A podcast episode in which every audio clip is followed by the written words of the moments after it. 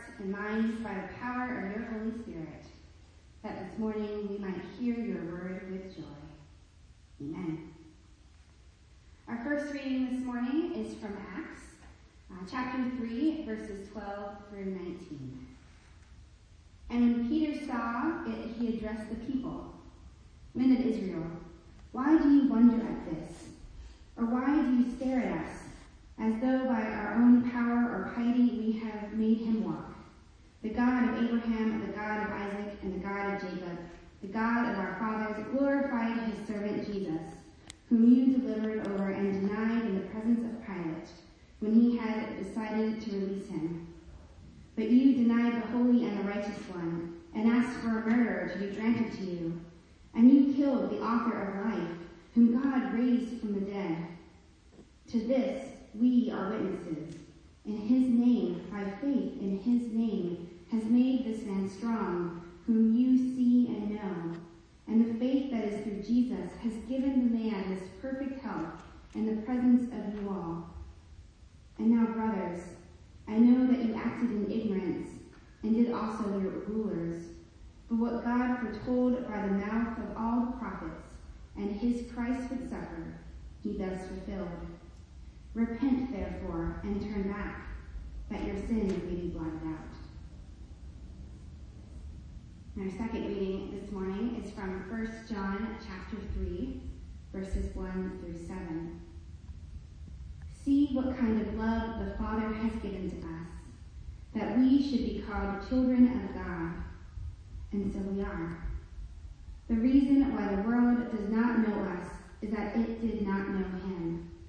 Beloved, we are God's children now, and what will we do, and what we will be have not yet appeared. But we know that when he appears, we shall be like him, because we shall see him as he is. And everyone who thus hopes in him purifies himself as he is pure. Everyone who makes a practice of sinning also practices lawlessness. Sin is lawlessness. You know that he appeared in order to take away sins, and in him there is no sin. No one who abides in him keeps on sinning, and no one who keeps on sinning has either seen him or known him. Little children, let no one deceive you. Whoever practices righteousness is righteous, as he is righteous. This is the word of God for the people of God. Thanks be to God.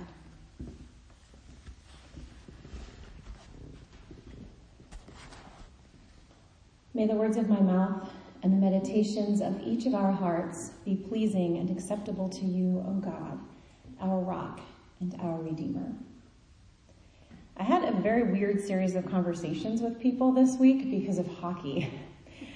I tend to avoid being on social media when there is a big professional sporting event because I just don't really like pro sports. Now, please don't take this as a cue to try to win me over to football or hockey. Um, I've owned this about myself and I'm okay with it.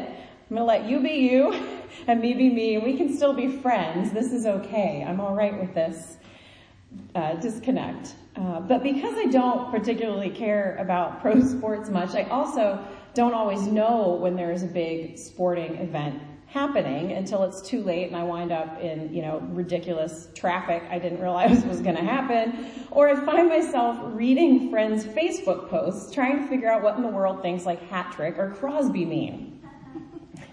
And this happened to me just the other night. It was late, I was getting ready for bed, and just poking fun at myself, I posted something along the lines of, well, it looks like there was a sports ball thing happening today, because every single thing I read was something about a hat trick or a Crosby. And I was, I was making fun of myself and my own cluelessness, and most people took it that way, and we joked around about it. But there were a few people who passionately love watching hat tricks and Crosbys do what hat tricks and Crosbys do, who felt like I was making fun of them, which was not at all my intent. And this is one of the reasons I have such a dramatic love-hate relationship with things like Facebook and Twitter. It's really hard to convey real intentions or to intuit them from somebody else when you can't see a person's face or hear their tone as they're saying something. As many of you heard at Bible study uh, the other night, I felt I feel strongly about the importance of words and how we use them, and they get disturbingly misused and misinterpreted online. This whole exchange led to some interesting and uncomfortable conversations about feeling left out and different. It's hard to figure out how to communicate with people when all they are talking about is something you don't understand or have much interest in. And it's also hard to figure out how to be passionate about something without making other people who aren't interested in or learned about that thing feel left out. And it doesn't have to be about liking or not liking hockey or football. We all know what it's like to feel left out or misunderstood or out of the loop.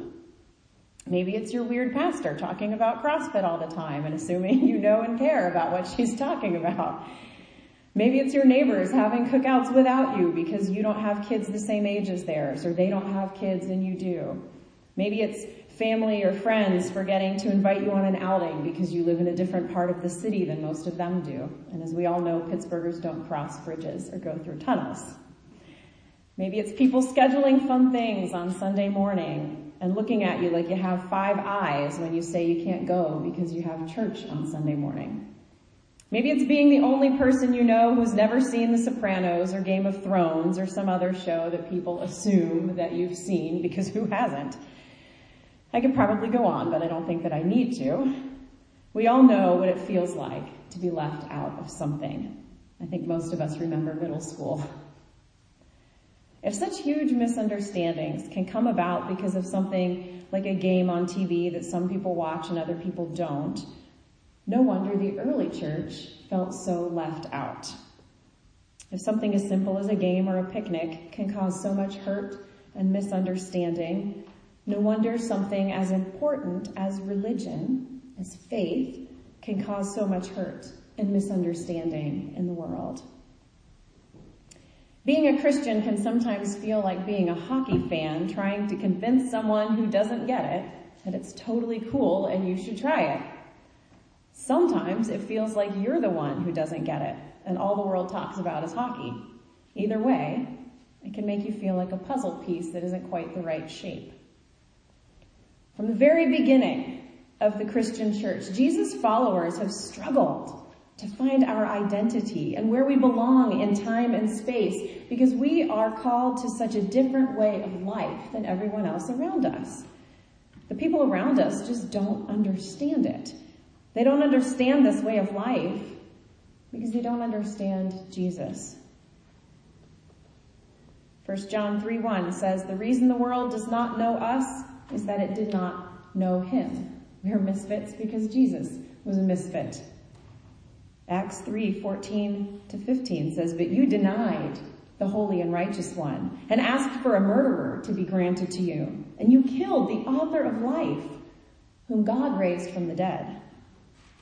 Jesus was murdered because the world didn't understand him or his message. And after Jesus' death and resurrection, people didn't misunderstand just his words. They didn't understand, they don't understand the difference that made. Redemption gets kind of lost in the shuffle. Last week, I asked you all if Easter really matters. And for many people, it doesn't.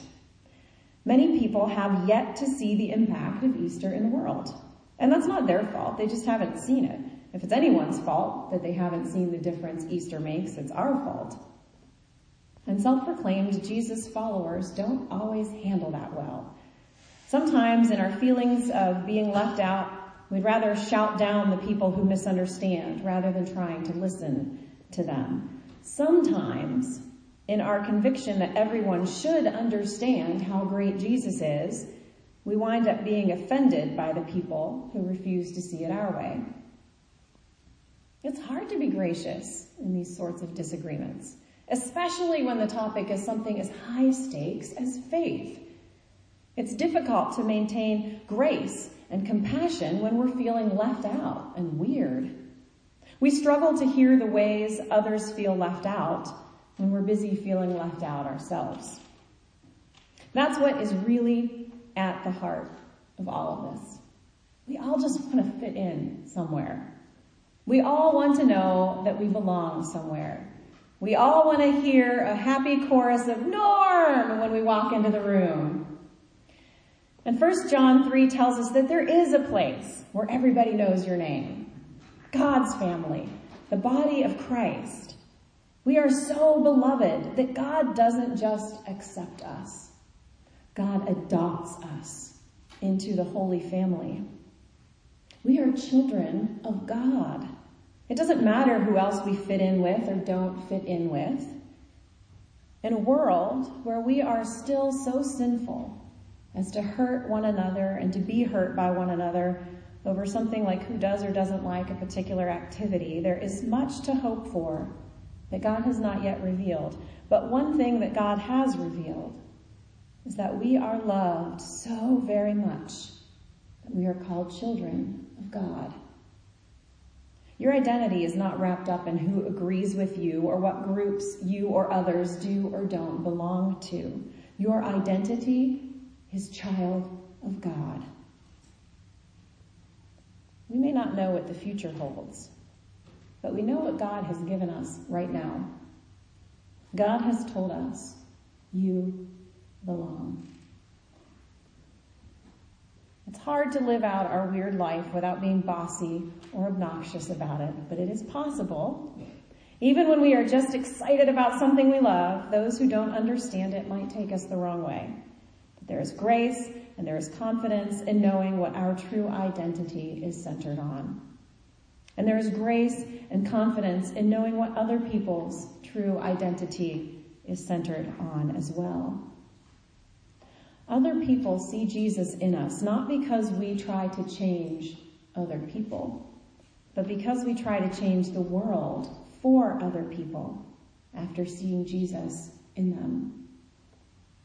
When we choose to see others as children of God, not as likers of this or followers of one thing or another, we find ourselves acting in ways that go against the sinful ways we often are with one another.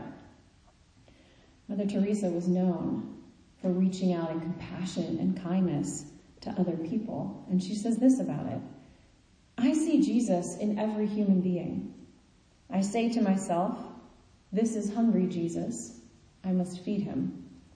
This is sick Jesus. This one has leprosy or gangrene. I must wash him and tend to him. I serve because I love Jesus. Every person she came into contact was a child of God. I'd like to end this morning with a story from Tony Campolo, the mentor of my mentor, and an all-around great person. He's one of those people you know sees everyone around him as a fellow child of God. Just because not everyone knows right away it's Jesus they are seeing in you doesn't mean they are not seeing Jesus in you. So I encourage you to listen to this and to think about it and to keep being weird and different, and remember who your true identity is formed by, who you really are and who the people around you really are. Joe was a drunk, miraculously converted in a street outreach mission. Before his conversion, he'd gained a reputation as a derelict and dirty wino for whom there was no hope. But following his conversion to Christ, everything changed. Joe became the most caring person at the mission. He spent his days there doing whatever needed to be done. There was never anything he was asked to do that he considered beneath him. Whether it was cleaning up vomit left by some sick alcoholic or scrubbing toilets after men had left them filthy, Joe did it all with a heart of gratitude. He could be counted on to feed any man who wandered in off the streets, undress and tuck him into bed when he was too out of it to take care of himself.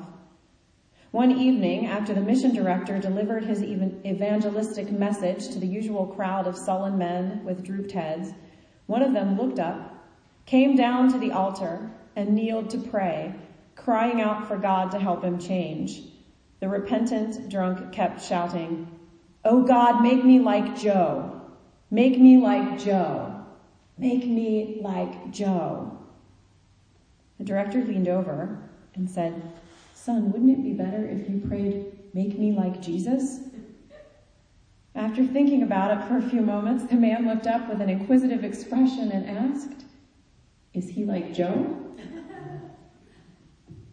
Do others see Jesus in you?" Let us pray. God, by the power of your Spirit, give us the strength to live out the message that we have heard today through your word. Through Jesus Christ, our Lord. Amen.